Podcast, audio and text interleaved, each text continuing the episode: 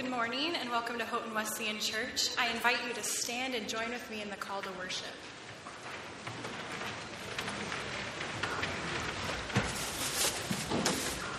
Out of the depths we cry to you, Lord. Lord, hear our voices. Let your ears be attentive to our cry for mercy.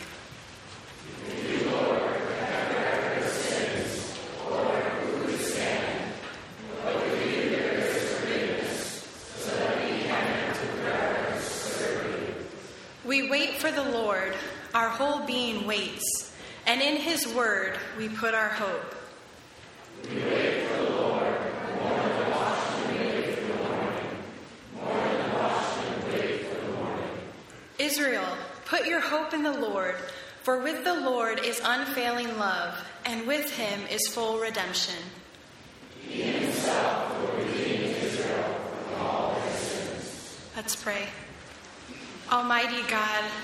we have come to gather as your people to understand better how to live out your calling for our lives in this world. We trust that you are already here in our midst, offering your presence and your peace. We pray for our hearts that they would be receptive to that which you want to do in our lives today, that our minds would be free from all distractions. And as we sing the words of the song, they would be more than just words, but it would become the attitude of our hearts. And as we hear your word proclaimed, it would settle within our being that we might be better followers of you. Lord, reveal yourself to us in a deeper way today. In Jesus' name we pray. Amen.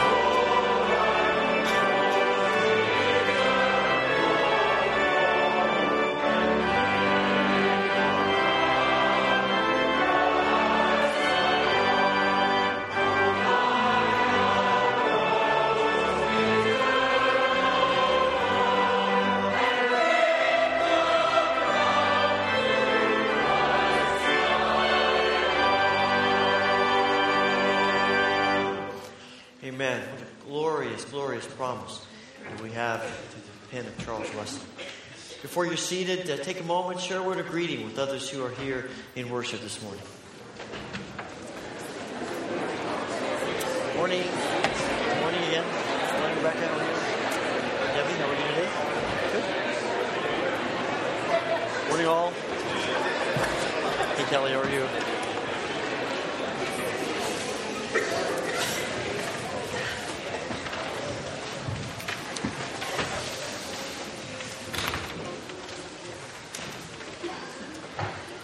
It's great to see you as we gather for worship today.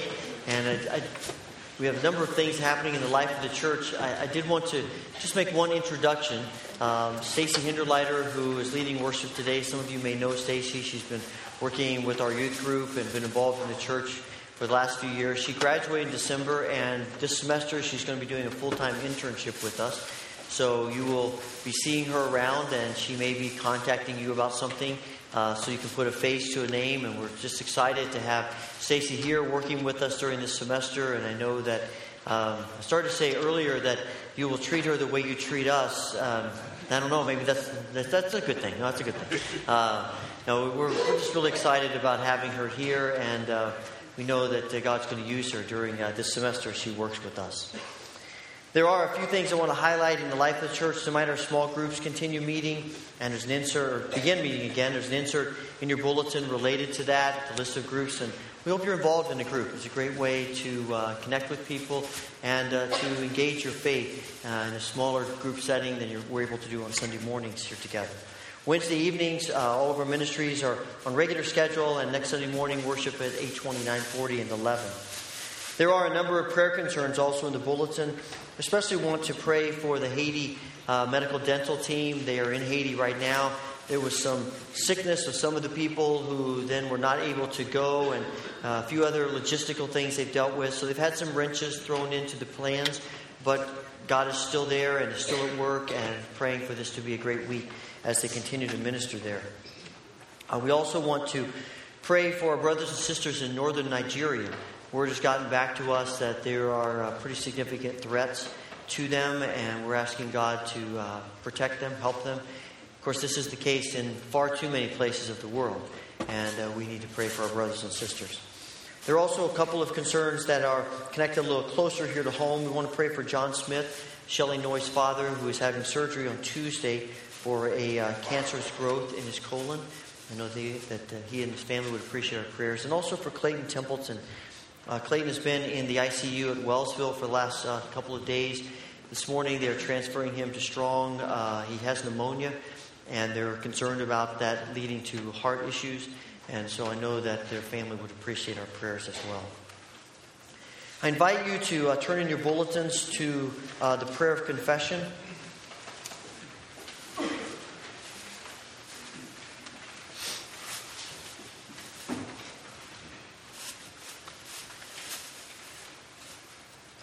Let us pray together in unison. Eternal God, you are reconciling all things to yourself. By entering our world, you revealed the depths of your love to us. In coming, you gave us life and called us your children. You have been faithful to us, but we confess that we have not been faithful to you. You want to transform us into new creations but we are content with the old. You want to take us to new depths, but we have settled for the surface. You have set us free, but we hold on to the chains of our past. Forgive us, Lord, for our sins, those we confess, those we hide, the sins we have become complacent with, and those against our neighbor. Help us to live as citizens of your kingdom where we are hurting and broken, bring healing and restoration. Where we have doubt, help us to trust. Where we are stagnant, give us a desire to know you greater. Jesus, may your light shine through us so that the world can see your glory and your love. May we be found faithful by you, doing even greater things through the power of the Holy Spirit and in the name of Jesus until his kingdom comes. Amen.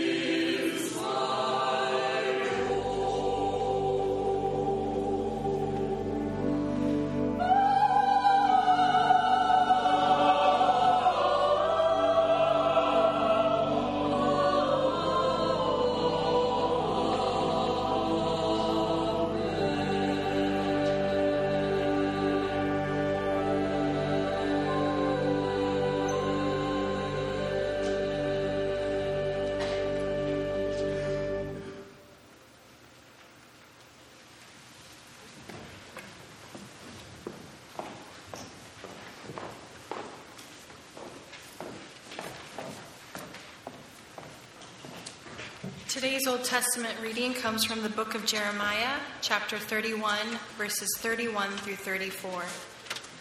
The day is coming, says the Lord, when I will make a new covenant with the people of Israel and Judah. This covenant will not be like the one I made with their ancestors when I took them by the hand and brought them out of the land of Egypt. They broke that covenant, though I love them as a husband loves his wife, says the Lord. But this is a new covenant I will make with the people of Israel on that day, says the Lord.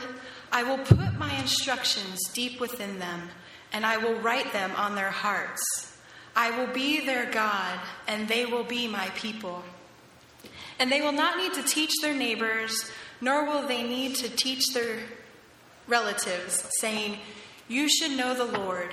For everyone, from the least to the greatest, will know me already, says the Lord and I will forgive their wickedness, and never again will remember their sins. This is the word of the Lord. Please stand and sing the Gloria Patri as the ushers come forward to receive this morning's tithes and offerings.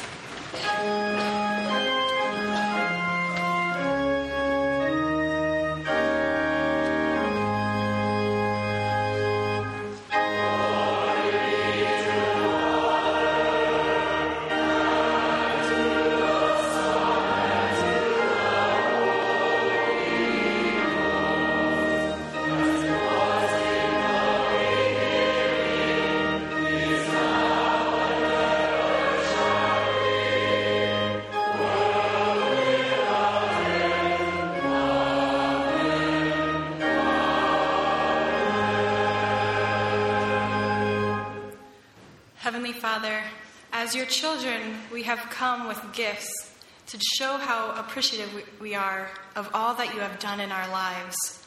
For the life you have given us, for the gifts we have received, we are truly grateful. And these are just portions of all that we have received.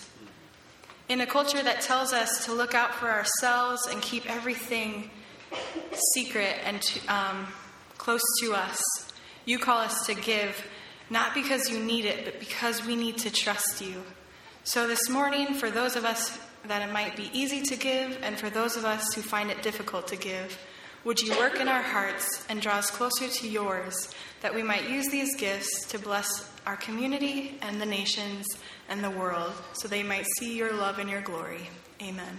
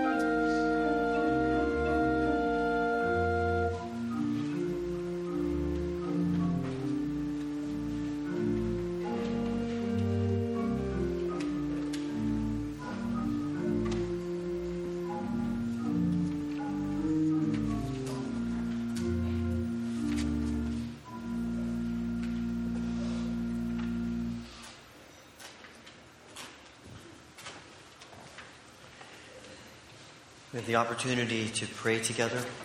If you would like to use the altar rail as your place of prayer, I invite you to join me.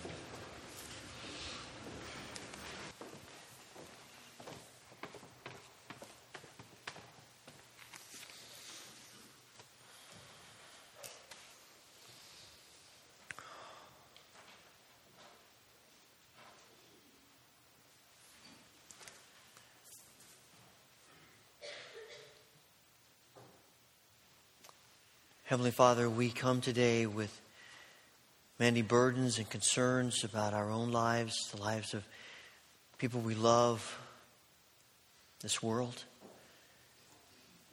In this moment of silence, hear our prayers.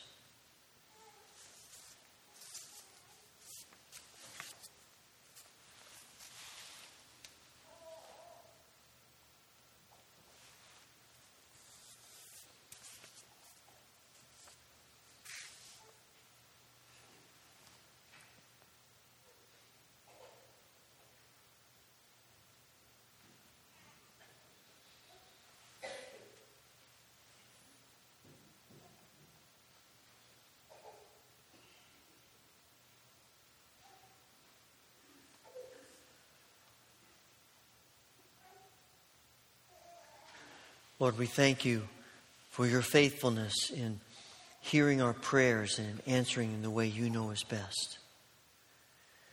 We have prayed about our own lives and the burdens we're, we're facing and the struggles that uh, are, are so pressing in upon us so deeply.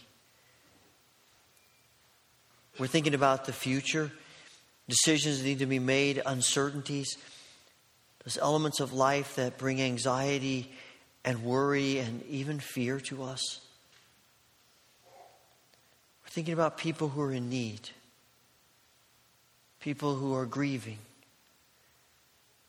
people who are struggling with illness or pain, injury. We think especially of, of John Smith and Clayton Templeton. And we ask that you would heal them. Father, we also pray for uh, our nation. We are in the midst of the stages of a presidential process. And we pray for your wisdom and your, your grace upon us as a nation through all of this. And we pray for our world. So much violence, hatred. Lord, we need your grace to bring upon our world peace and restoration and salvation. We need your grace. We think especially of our brothers and sisters in northern Nigeria, all that they are facing every day, and our brothers and sisters throughout the world who face persecution, opposition, threats. We ask, Father, that you would protect them. Give them the ability through your Spirit to be such a witness in the midst of all of this that even those who persecute them might open their hearts to you. Father, we don't know a lot of that type of life in this country. Father, in our ease and comfort, keep us from apathy. Keep us from being complacent. Rather, fill us with the edge of your Spirit, with a passion for you and for others, with a new awareness of your Spirit in us and with us. Father, it's difficult for us to express our gratitude for all that you've done. Your blessings are countless. But it's because of what you've done and because of all that you've promised and because of all that, that you are doing, even now, that we offer this prayer. We pray this through the power and the presence of our Lord Jesus Christ, the one who teaches us the model for prayer, which we now pray together. Our Father, who art in heaven, hallowed be thy name. Thy kingdom come, thy will be done on earth as it is in heaven. Give us this day our daily bread, and forgive us our debts as we forgive our debtors. And lead us not into temptation, but deliver us from evil. For thine is the kingdom, and the power, and the glory forever. Amen.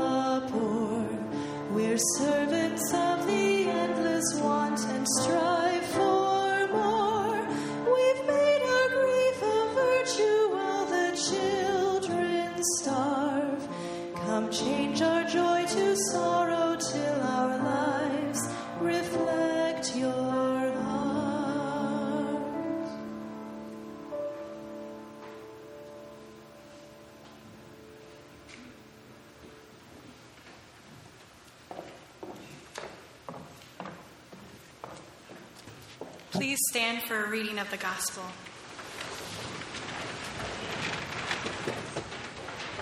The words of our Lord are found in the book of Matthew, chapter 25, verses 31 through 46. When the Son of Man comes in his glory and all the angels with him, then he will sit upon his glorious throne. All the nations will be gathered in his presence, and he will separate the people as a shepherd separates the sheep from the goats. He will place the sheep at his right hand and the goats at his left. Then the king will say to those on his right, Come, you who are blessed by my Father, inherit the kingdom prepared for you from the creation of the world. For I was hungry, and you fed me. I was thirsty, and you gave me a drink. I was a stranger, and you invited me into your home. I was naked, and you gave me clothing. I was sick, and you cared for me. I was in prison, and you visited me. Then these righteous ones will reply, Lord, when did we ever see you hungry and feed you, or thirsty and give you something to drink, or a stranger and show you hospitality, or naked and give you clothing? When did we ever see you sick or in prison and visit you? And the king will say, I tell you the truth. When you did it to one of the least of these, my brothers and sisters, you were doing it to me. Then the king will turn to those on the left and say, Away with you, you cursed ones, into the eternal fire prepared for the devil and his demons. For I was hungry, and you did not feed me. I was thirsty, and you did not give me a drink. I was a stranger, and you did not invite me into your home. I was naked, and you did not give me clothing. I was sick and in prison, and you didn't visit me. Then they will reply, Lord, when did we ever see you hungry or thirsty, or a stranger, or naked, or sick, or in prison, and not help you? And he will answer, I tell you the truth. When you refuse to help the least of these, my brothers and sisters, you are refusing to help me. And they will go away into eternal punishment, but the righteous will go into eternal life. This is the word of the Lord. Thank you.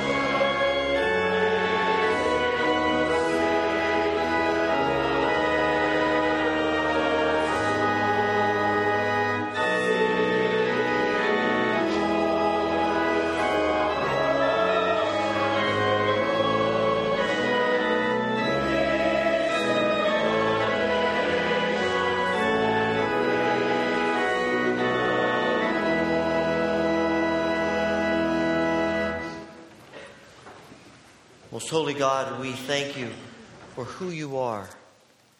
And we ask that you will help us to understand more of your nature and your character and your call upon our lives. And we ask this through Christ. Amen. Please be seated.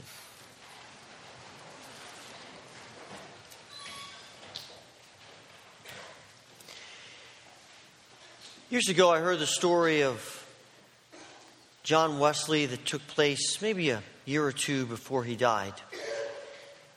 And he had a meeting with Charles Simeon, who was a, uh, a growing uh, pastor in the church in Cambridge and who was a leading uh, proponent of the Reformed movement in the Anglican Church. Obviously, they had differing opinions about a number of theological perspectives and ideas, and they decided one day to get together and to talk specifically about the issue of God's sovereignty versus human free will. And they met during the day and they, and they talked, and when they were done, they reported that once they defined the terms, they really weren't that far apart. But they also reported that they, the answer to this dilemma, this concern, this, this question, was not in either extreme, nor was it somewhere in the middle, but it was in both extremes. God is fully sovereign, human beings are fully responsible. And somehow we have to learn to live in the tension of those two truths. The more I've thought about that story, the more I've realized that most everything that we believe and, and most everything that, it, that we understand of, about God and of what it means to be a follower of Christ fits into that category of two truths held in tension. We, we see this in, in our description of Jesus. We talk about Jesus being fully human and fully divine. And you wonder how can a person be 100% of something and 100% of something else?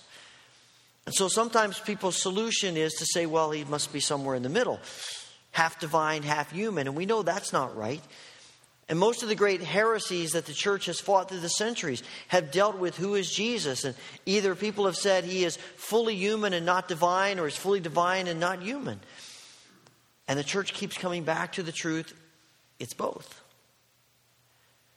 We, we do this when we talk about faith and works, we hold them in tension. We do this when we talk about the fact that we could never really know God, and yet we can know God. And there are so many elements of our faith that fit into this category of holding two opposite truths seemingly in tension and the paradox of that. And I've been intrigued by that for a while, and I decided that over the course of the next few weeks, I want to look at some of these paradoxes, some of these tensions, so that we can think about how we, how we deal with them how we live in them, because I am convinced that the more mature we become in our faith, the more readily we accept these tensions and live in them and see the value and the blessing of them. And today I want to, I want to start by thinking about God's judgment and God's forgiveness. Now, when we, when we look at the scriptures, it's clear the scripture does not hesitate to speak about the judgment of God. We see it over and over and over again. We tend to want to skip over those passages. We tend to, when we're talking with people who aren't Christians, be a little bit embarrassed by those passages. And we might even say, well, that, as some people do, well, that was then, that's not now. But the reality is, the judgment of God is woven throughout all the pages of Scripture, including the words of Jesus that we just read a few moments ago this morning. The truth of the matter is, the response to the judgment of God is often denial. People find judgment reprehensible, and so we simply decide we're not going to talk about that. That, that isn't true, it doesn't exist. How could a loving and good God truly punish people? We're not, sorry, we're not that bad. We weren't doing anything really wrong. Who are you to tell me what to do, God? We hear people say they cannot believe in a God of judgment. Of course, as soon as we read about uh, a drunk driver taking the life of innocent teenagers or hear the report of another woman sexually assaulted, or political prisoners being tortured, or a terrorist attack on innocent civilians, or one more corporate giant fleecing the pension fund of their employees. then we cry out for judgment. And we're looking for justice. And we want to see these offenders brought to justice. We want to see them put in their place. We want judgment. And in fact, we get upset with God when we don't see it. So it seems to me that the real issue is not that we cannot comprehend a God of judgment. We just don't want a God who judges us. But the truth of the matter is, because we've all sinned, we all deserve judgment. It's the natural consequences of this life in which we live. We live in a world of cause and effect. And if you if you step off a cliff, you're going to fall. The, it's just the way life is. It's, it's the design of how things are created. And we, the way that things are created is that sin leads to judgment. And we sin continually. All have sinned, Scripture says. All we like sheep have gone astray. Each of us turned to our own way. We don't like to admit it, and we often will respond by saying, Well, at least I didn't do that in comparison to other people, and that makes us feel better.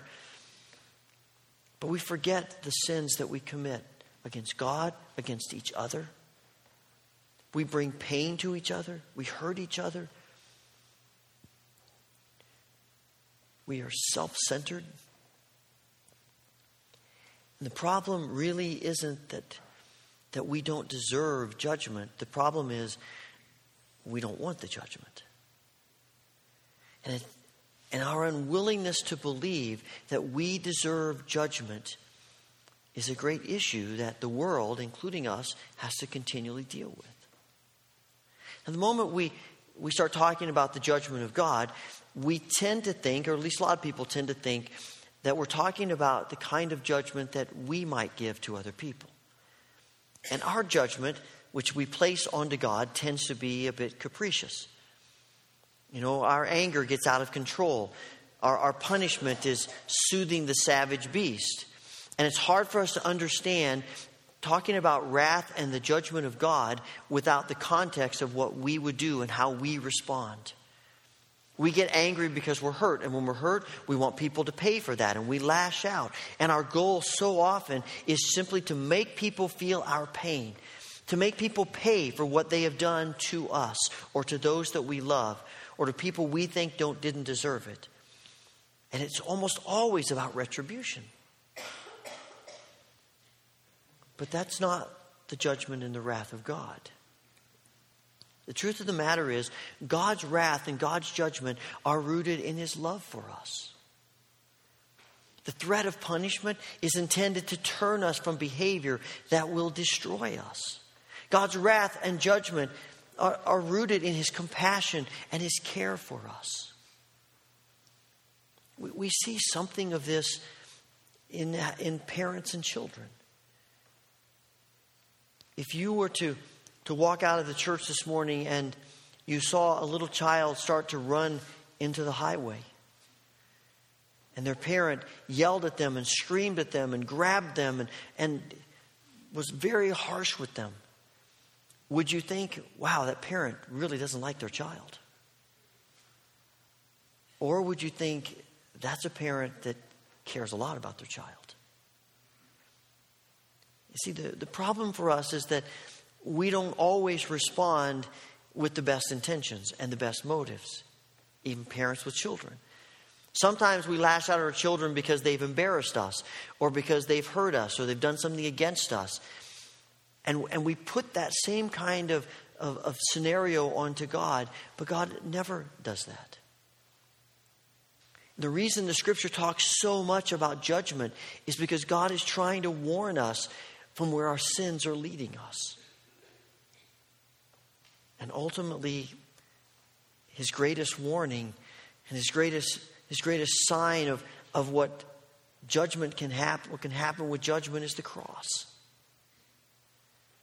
Jesus goes to the cross and takes our judgment. Everything that we deserved is placed on him. He didn't deserve anything, but he takes it upon himself. And everything that God does for us costs him in some form. Everything God does for us brings judgment upon him in some form. It's the great paradox that God puts himself in a place to be judged for us in order to forgive us. And our God who warns us and speaks about judgment in order to turn us around is the same God who loves to forgive us. We don't have to convince God to forgive us. He loves to forgive us. It's what the cross is all about. It reminded me of Francis Thompson's poem, The Hound of Heaven. You know, it tells of the soul fleeing from God, going everywhere possible to try to get away from God, and comes to the end and realizes it simply couldn't be done. Because wherever he went, wherever he hid, however fast he may have run, God was right there. Not to condemn him, but to love him and to try to help him to understand the forgiveness that God desired him to experience. It's what the psalmist is telling us when he says, Where can I go from your spirit? Where can I flee from your presence? If I go up to the heavens, you're there. If I make my bed in the depths, you're there. It's about God's forgiveness. I think that this passage about the sheep and the goats is sometimes confusing for us as evangelicals because it doesn't fit our conversion theology. You know, we tend to see forgiveness as contingent upon believing the right things or saying the right words, typically in some kind of prayer. Now, believing the right things are very important, and, and praying a prayer of forgiveness is very important. But so often we think that's it. That, that's, that's the keystone for salvation. But the truth of the matter is, when you read this parable, Jesus is talking about the judgment day, he's talking about eternity, and there's no mention about believing right things or saying the right words. And that tends to make us nervous, and it causes us often to want to deconstruct the scriptures.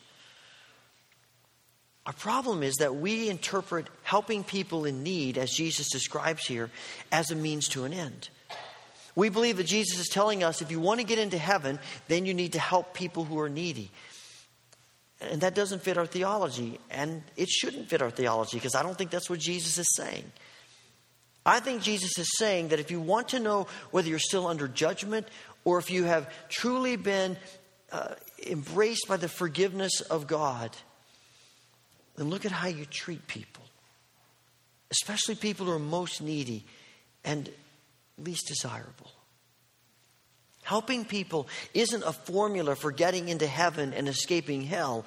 It's just the most natural response of a person who has experienced Christ's forgiveness and is no longer living under the judgment of sin. When we've been forgiven, we want to see other people forgiven. It becomes the dynamic of his kingdom. And being forgiven really is, a, is an expression of wanting the, God's will in heaven to be seen on earth. Wanting for our lives God's will, surrendering ourselves to Him, and recognizing that we deserve judgment. But God is offering us forgiveness. That doesn't mean we have to get our lives all squared up in order to receive God's forgiveness in Christ, because honestly, none of us could ever come close to that. But it does mean that based on what we know, we want the priorities of God's kingdom in heaven to be our priorities as we live on earth. It's always interested me that, particularly with in the words of Jesus, but also we see this in the prophets and throughout all of Scripture, God's judgment tends to be reserved for people who don't want their priorities on earth to match up with the priorities of God in heaven. Judgment is reserved for those who don't want what heaven offers. There are some people who will say that we're all going to go to heaven. And if while we live on earth, we really don't want the priorities of God, then when we get to heaven, He'll change us. He'll change our priorities. But I think that's backwards.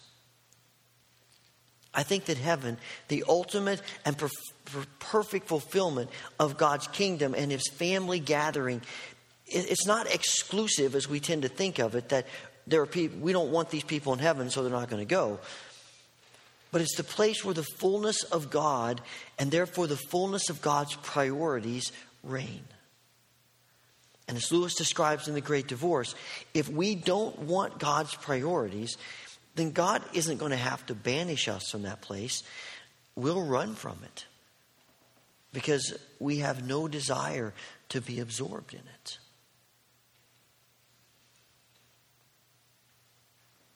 When we realize that we deserve judgment but are offered forgiveness, it does change how we treat other people, how we see people in this world. We tend to think that just it's all about just taking care of me and my judgment, and, and that's all that really matters. But Matthew 25 tells us that if we've been forgiven, that's going to come out of us in the way that we treat other people. Our willingness to be judged by the world so that other people might experience God's forgiveness tells us a lot about the priorities of our lives. If we care about people, if we care about them, then it's not just about their soul, it's about them. You know, so often Christians are accused of just caring about people going to heaven. When we look at Jesus, we see that Jesus cares about people. Period. And as people begin to understand how much He cares for them, they begin to open their hearts to Him and their lives to Him. But Jesus cares about every part of every person's being because He just simply cares about people. And something about that speaks to how we ought to be looking at people and thinking about people and treating people as folks who have experienced the forgiveness of God. Dennis Kinlaw reminds us that Abraham had little or no concept of the afterlife. You know, Abraham really had little or no concept of anything beyond this earth. And yet, when God says, Abraham, I, I, want you to, to give up everything that's comfortable and your life of ease, and I want you to become a nomad for me. Abraham packs up and goes. And Abraham doesn't make that decision because he knows that whatever sacrifices he makes now are going to be rewarded in eternity. Abraham makes that decision because he has come to realize that following God now is better than not following God now.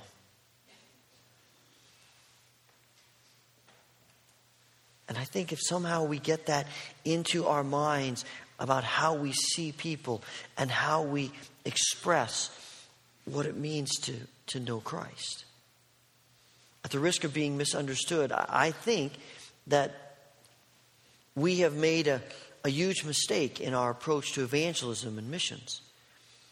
We, we have tended to, to think that the motivation of both evangelism and missions is the dual purpose of keeping people out of hell and getting people into heaven. And, and certainly that's what we want to do. But in some ways, it's flawed thinking. And I, and I think in some ways, it's hurt the spread of the gospel. Because that mindset tends to create guilt instead of genuine love for people. It tends to cause us to, to witness with, I don't know, sort of a gunslinger mentality where we put notches in our belts of how many people we've witnessed to, rather than a mentality of compassion. And I've been thinking, in light of Dennis Kinlaw's words about Abraham, that, that with God's unlimited knowledge of people, God who can see into our hearts, understand our thoughts, knows everything about us, I don't think God is limited in saving people by, by our actions. I mean, yes, we're witnesses. He has chosen to call us, to use us, but I cannot fathom God condemning people to eternal damnation simply because we didn't do what we were called to do, or we didn't care that much, or because we didn't get to them in time. Well, surely God is bigger than that. I'm not talking about universalism. I'm simply saying that God has the ability to know every person's heart, and God is going to judge every person based on the response to what they know. It's still through Christ, through his forgiveness of sin, that makes it possible for anyone to know God. And I'm not trying to say we ought to stop doing evangelism or missions. I just think we need a different motivation. We don't ignore the call to tell people about Christ. It's just that we aren't talking about what Jesus can do for them someday. We're talking about Jesus in their lives this day. We're talking about Christ transforming people now. Christ setting them free from the chains of sin and guilt and bondage and all of the ways in which our sin keeps us down and leads us to judgment. We're saying to people, I care about you, not just for what's going to happen to you in eternity, but I care about you now, today, and your life today. And I want you to know and be set free from all of these chains that are holding you down and filling your life with, with all that, that God didn't create you to experience. And to know not judgment, but forgiveness today. And yes, it's going to lead you into eternal life, and that'll be awesome. But it can be awesome now, too. Because the God who says rightly that we deserve judgment offers forgiveness that will change everything about us, not just then, but now, today, while we live on this earth.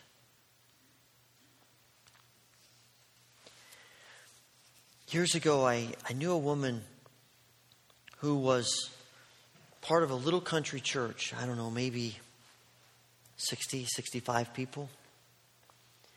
She was, I think, to the best of my knowledge, the only person in that church that had a college education. And uh, therefore, she was typically the teacher in that church. She taught the one adult Sunday school class, and, and she led the groups, and she was head of the church board. And, you know, she, she basically, people, you know, let her take over. She had the training and background. And she talked a lot about Jesus. She talked a lot about holy living. She talked a lot about being a Christian. But I also know that she was one of the harshest, meanest, most difficult people I've ever known in my life. Everybody in that church was scared to death of her. I was scared to death of her. I was thinking about her this week. And a thought struck me trying to think about why she was that way. And there are probably a lot of reasons. Those things are complicated. But I'm pretty sure that it probably was one or the other. Either she never quite came to the place where she admitted that she deserved the judgment of God for her sin or she could never quite believe that God could forgive her sin. And I suspect that in some form or another, you and I wrestle with one or both of those issues. To believe that we have truly sinned and deserve punishment and judgment. Or to believe because of what we've done or because of what we're doing, God could really never forgive us. But the truth of the scriptures is that yes, we do deserve judgment, but we're offered forgiveness.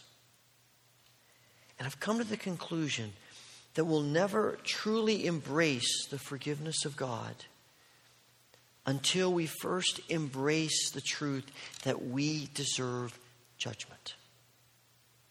Until we believe that when the scripture says all have sinned, it's talking about us. Until we truly embrace that and grasp that, it will be very, very difficult for us to truly embrace the forgiveness of God. And so when we come face to face with the truth about God's judgment, the right thing is not to run from it, but to run to it. To acknowledge that it's true. It's so true. And then to look at the cross and to hear that we're forgiven.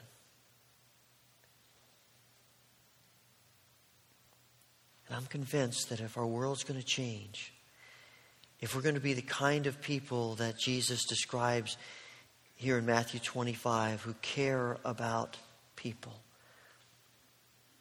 it begins here acknowledging our sin and that we deserve judgment, and yet embracing the forgiveness of Christ in His way, wanting His kingdom on earth as it is in heaven for us, for all of us, for this world. Heavenly Father, it's a hard word for us. It's hard for us to admit that we deserve judgment. It's often hard for us to acknowledge that your forgiveness is real.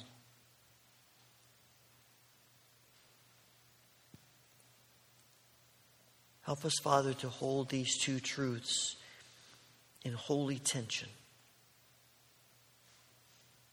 To live in the reality of this paradox that leads us to life and to joy the fullness of your blessing and the witness of your Spirit to this world that desperately needs you.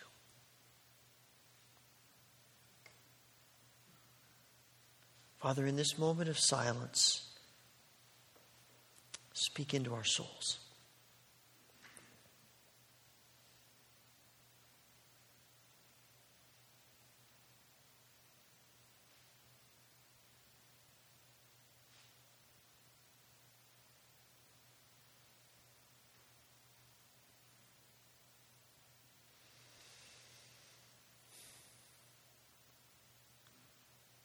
Thank you for hearing our prayers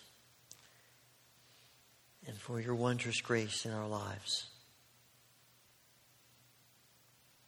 Amen.